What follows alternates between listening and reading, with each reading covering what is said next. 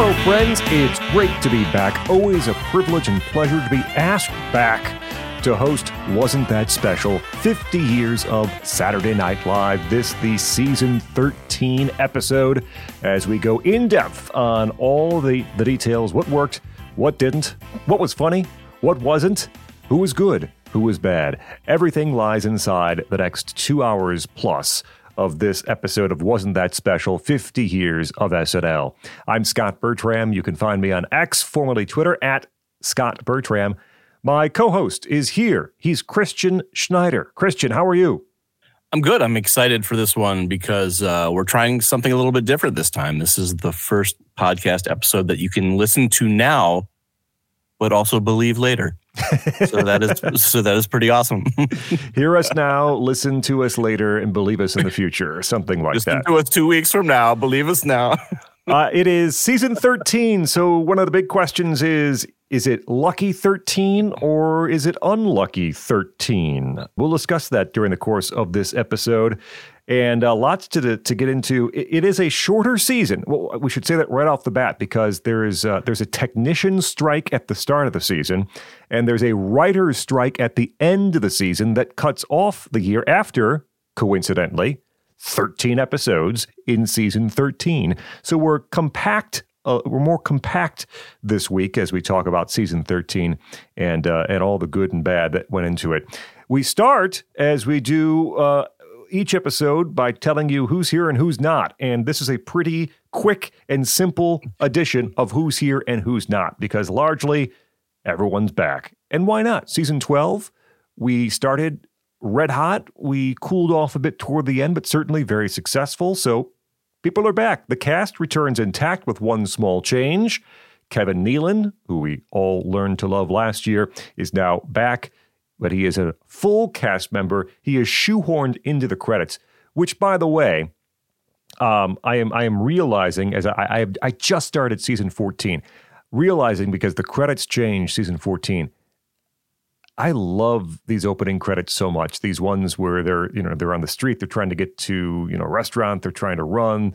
There are there are you know uh, little things of like Victoria Jackson breathless against a wall. They're so good. So they they couldn't put Nealon earlier on, so it's the very last. He's the last name alphabetically. So the very last part of the opening credits is Kevin coming into the bar where everyone else already is and tipping his hat and saying hello. So he's here as a full cast member. Uh, Christian, usually I run down the writers, but uh, I, I, just did the whole, the whole cast and I'm exhausted. So, uh, can you tell us about the writers' room this season on SNL? Yes, we have a couple new uh, notable names. Uh, we have A. Whitney Brown, Tom Davis, Greg Daniels, who is uh, the writing partner of somebody I'll mention here coming up. Jim Downey re- remains the head writer uh, Al Franken is back. Jack Handey, Phil Hartman, George Meyer, Lorne Michaels takes his his credit. Herb Sargent, David Borowitz, Rosie Schuster, Robert Smigel is back. Uh, Bonnie and Terry Turner, who you will know from movies such as Wayne's World in the future, uh, Christine Zander, and a couple of new guys at the end of the season named Conan O'Brien and Bob Odenkirk. Uh, and those guys, I've heard of them. Yeah. Bob Odenkirk, who's like somebody joked that he's like Jean Claude Van Damme now because he's in these action movies where he's like an ass kicker. So yeah. I did. Who, have, who, saw that coming? I do have one question about this, and I don't expect you to know, Christian, but maybe there's a listener out there who does know and can let us uh, uh fill us in. Why doesn't Dennis Miller get a writing credit for what he does on Weekend Update? I don't understand oh. how that works. That is an interesting question. It seems like he should should get one. As oh. far as I understand, Herb Sargent is, you know, co-leading update with Dennis Miller, but clearly Miller's writing uh, most of the jokes, at least some of the jokes. Here's my only the only thing I could consider on this, and I have no idea if this is correct or not, is because we know that some of the jokes that Dennis Miller uses on Update are actually used later on in some of his comedy specials, and they're good. I wonder yeah. if there's some sort of controlling legal control that occurs if he were to pass them to SNL through receiving a writing credit. that mm. instead he can keep those ideas for himself in the future? I have no idea if that makes sense, but that's all I could really think of.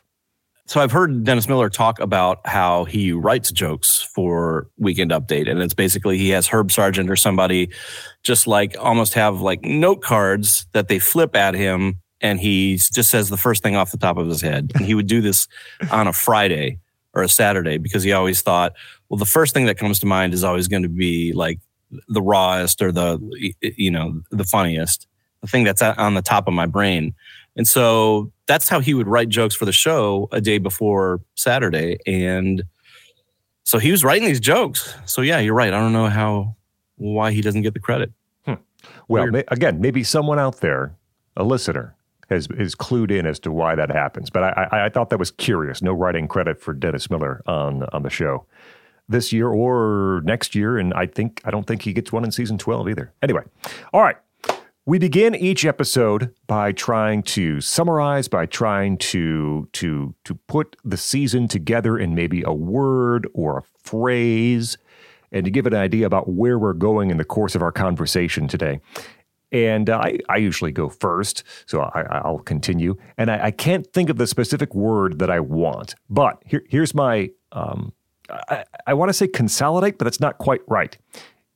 I'm a I'm kind of a weather geek, Christian. And so I, I tune into the Weather Channel when there's a hurricane approaching because where else do you go for coverage like that? And there's a, there's certain times in the life of a hurricane when like the, the eye wall comes apart, but then comes back stronger, right? So so it kind of loses strength and it wobbles a little bit, but then overnight it builds back strength and it's actually oh now it's a category four.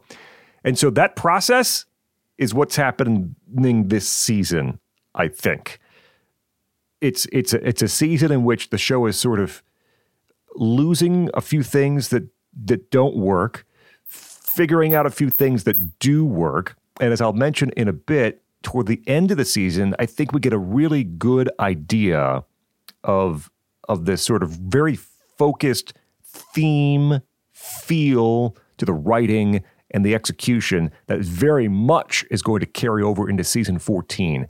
So uh, it's not as, I don't think this is as strong of a year as season 12, and it's certainly not as strong of a year as season 14 is going to be, which is kind of a, a, a classic year in SNL lore.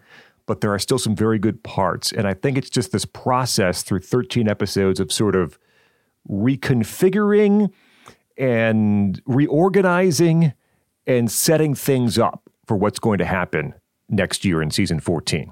So that was not one word, but that's how I would describe this season. Uh, I do not have a meteorological uh, angle to this, but um, as I was watching the season, I was thinking to myself, it just seems a little, and this is my word, a little insulated. And I'll I'll explain it in this in this way. There are all, all there are a lot of sketches that are just kind of take place in an office uh, where they're almost kind of timeless, where there's no real uh, reference to anything that's going on in the real world. So, in a sense, they are written, they're just as funny now as they were back in 1987 and 88 but they're not really saying a whole lot about kind of the culture that's going on in the world that's at re- the time. That's a really good point. Yep. So, so it's like uh, so I, was thinking of this as I was watching, you know, one of the um, one of the musical acts near the end of the season is 10,000 Maniacs. And it's like there's this whole world of col- like college culture, of college radio, and all that kind of stuff that the show never even uh, addresses or touches on.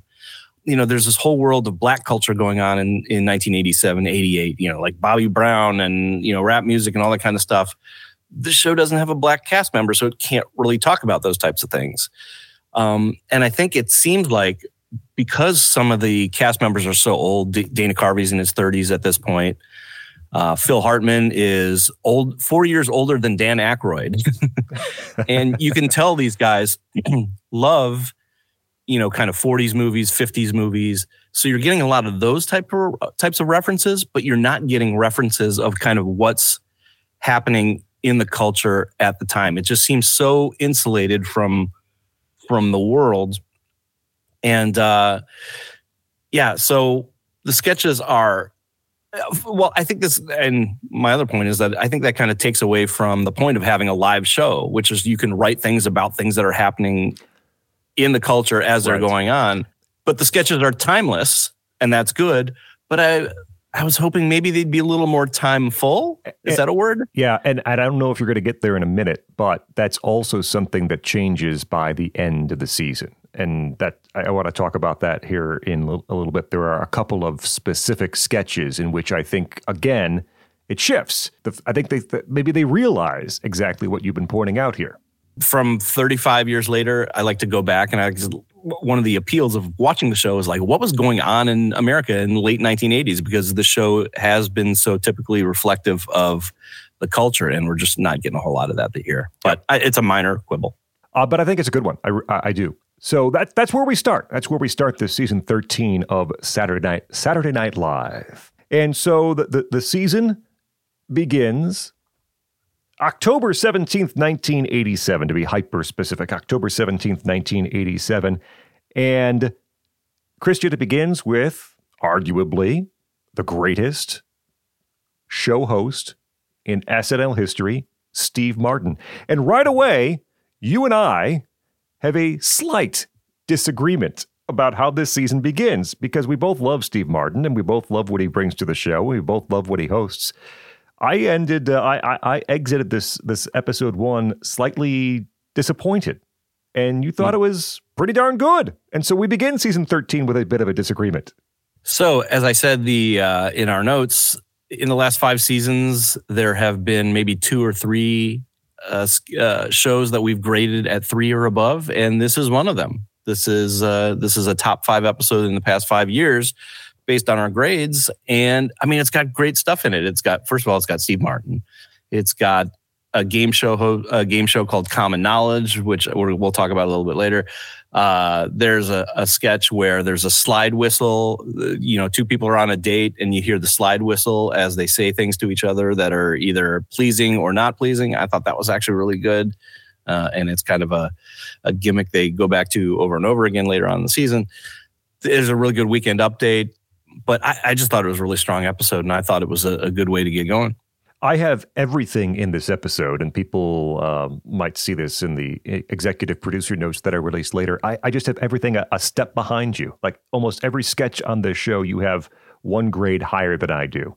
And that's you know that's where our difference of opinion uh, just comes in. And I, I try not to grade on a scale, meaning we we know what this cast and we know what these writers are capable of based on how they started the last year, season twelve. And I try not to say, well, this is this is bad because it's not as good as it could have been. I, I, try not to do that sort of thing because it would it would skew all of our ratings through time. I, I, just thought it was uh, a step behind where you think where you thought this episode is, and for me at least, it begins a stretch here in the early going of I just think I th- I think tough sledding. Um, I, I I I don't think there are a lot of standout sketches in these first, let's say, what, four episodes or so. Um, I, I, think there's a, a little problem with the writing here early on, in which they're writing situations, but not necessarily writing jokes. Like they're writing situations in which the, the cast can act and perform and be funny, and yet they're not quite following through on the promise of some of the premises or following through with writing jokes or good finishes or ways to, to, to sort of pull the laughs out of the crowd. Now, look, they, they are so talented here that there's nothing truly bad here. I don't want people to come away saying, oh, these are bad episodes. No, I think they're kind of mediocre. I think the Dabney Coleman episode, which is our third episode of the year, is probably as close as you get to a bad episode. Um, and, and Dabney Coleman, who I, I, kind of like, doesn't help much. He, um, you know, he he has the reputation as an actor of playing these characters who are kind of uh, bitter and caustic. And th- there are a few places here where you get like three of those in a row, which just grates a little bit uh, on me. And I don't think there's anything that really stands above the pack. So that that's as close as you get to a bad episode. And it's not bad. It's it's just subpar. the rest of this is kind of average for me. I just think that they sort of struggle to find their feet coming out of the gate in this season. And we should note the host for episode two is Sean Penn, who is at the height of his kind of Sean Pennness mm-hmm. within the popular culture, where you know he actually went to jail for a little bit for uh, assaulting uh, camera operator, a photographer. Yeah, uh, because he was famous for doing that when he was out with his wife Madonna, and he would uh, he would assault photographers. He did not like the the paparazzi culture. So he was kind of Hollywood bad boy, and he really leans into it in a couple things. He he has the church lady yell at him, which is actually I think a pretty good sketch. But you're right, for the most part, this is not this is not a good episode. Two and three are not good, but then uh, back, and this sort of surprised me a little bit. I, thought episode four was a little bit of a bounce back uh, with Robert Mitchum. It's not a great episode, but it's kind of right there in the in the middle of a kind of an average episode, and um, so I, I, thought they got a, a, little bit of their their momentum back with that one. Now, as I sort of laid out as we began, I think that we'll, we get better from here, and we'll talk about that in a minute. The one place throughout this season in which you do see current events reflected, um, at least before we get toward the tail end, last three four episodes, is on Weekend Update with Dennis Miller, and I, I think that really hits a stride this season. And maybe it even gets better from here. I can't tell. We haven't gone into the future yet. But this season, Weekend Update is very good. And they deal with a lot of, you know, in the moment scandals and stories. There's, um, there's, um, an election bubbling, right, with, with, primaries. And so you have all these new candidates to talk about. There are these televangelist scandals all throughout the year, breaking left and right. And I think they do a great job of writing those. There are some really, truly good moments all year long. This is honestly a year in which, as we look for in our awards later on, best weekend update moment, there are a lot to choose from here. And there's that's not always the case. I mean, there's always good moments and sort of chuckle moments, and that was fun. There are some really, truly outstanding moments in Weekend Update all year long. There's even one episode, I think it's episode eight, uh, which is a Paul Simon episode, which we'll talk about more in a minute, in which I think Weekend Update comes very close to getting for me at least, a five, which is our highest rating we assign to sketches. And you have to understand, listeners, how hard it is for a weekend update to get a five rating because there are so many moving parts. There are so many jokes. There are so many guest commentaries. If one thing goes wrong, it takes it, you know, it brings it down a notch. But I think at episode eight, it's as close as we've ever had to getting a true five level weekend update. That's how good this thing was operating throughout most of the season. Uh, yeah, and that's the one where they finally have Dana Carvey on to mock Dennis Miller and do Dennis Miller as Dennis Miller on uh, on Weekend Update. And if you watch a couple episodes prior, yes, yes, there's just a dead spot where Dennis Miller turns around and there's supposed to be somebody there and there's not. And uh, from the story that you told me, uh, Carvey was supposed to go on and do the Dennis Miller impersonation, the but thought it had been cut. Yep. And so, uh, and so he he wasn't there. But uh, that's yeah, that's definitely worth it. And uh, there's also a joke about uh, Joe Biden's plagiarization scandal, uh, if you remember that. He uh, plagiarizing. Miller has a joke about how he plagiarized a, a Gary Hart joke, and so I guess that means now he's eligible to be president of Harvard University. But yeah, that's a really good one. And there's one particular moment on Weekend Update we, we want to break out here. We won't hold it until the awards at the tail end of the show because it's uh, uh we have the award for the most prescient moment uh, of the entire season. And this Al Franken bit on Weekend Update is, as you put it, almost too prescient to believe. How right. my how jaw hit the floor when I saw this, and you will find out what sketch made my jaw hit the floor uh, if you subscribe to Wasn't That Special? 50 years of SNL. Uh, you can uh, subscribe on a monthly basis, or you can save a little cash and subscribe on an annual basis. What better gift to give someone this holiday season? Uh, if you want, you can subscribe at the executive producer level, which gets you all sorts of great uh, emails and information. You will have entire total SNL knowledge that you can impress your friends and family with. And uh, Scott will explain some of that right now. Yeah, yeah. You get lots of stuff. You get the ability to tell us what to talk about on the show if you like. We tell you when we're about to tape and record, and you can tell us, hey, talk about this, or I want to hear about that. As an executive producer, you can direct us. Get the emails from Christian for every show with all of our notes on the sketches and also getting the, uh, the, the clips and the stuff that is written contemporaneously with the uh, with the season. And at the end of our 50 episodes of recap of SNL, we'll do some some big awards that cover the entirety of the show. And if you're an executive producer, you've been with us the, the, whole way, you've been reading our notes, you know what we've been talking about, you get to vote with us too. So if you're an executive producer, you get all those neat privileges. And as we often say, you become our bestest friends in the whole wide world. Wasn't that special.com? Wasn't that special.com? Think about it. Use this end of the year to consider your priorities in life and perhaps make Wasn't That Special a higher priority in 2024.